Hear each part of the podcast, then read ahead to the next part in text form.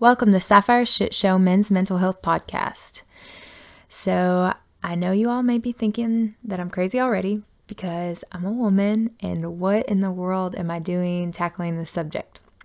But I don't care. This subject is near and dear to my heart because I love the men in my life and I have three tiny men that I hope to raise into amazing, healthy, grown men one day.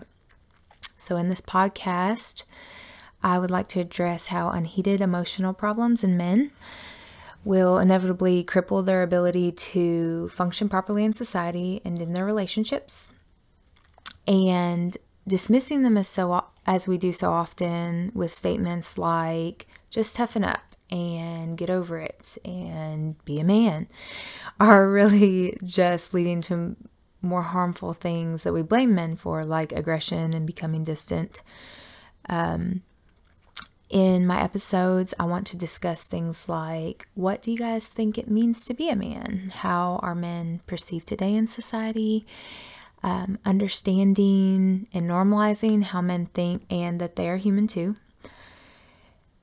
Depression, anxiety, PTSD, suicide rates, solutions and prevention for things like that.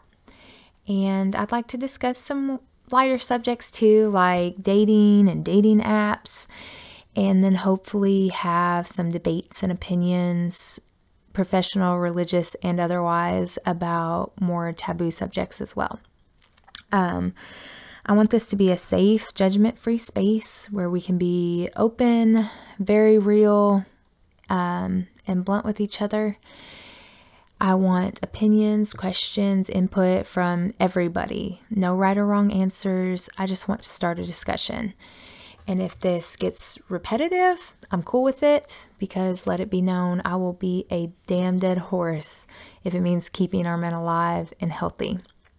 So bear with me while I figure all of this out and know that you are not alone and you matter.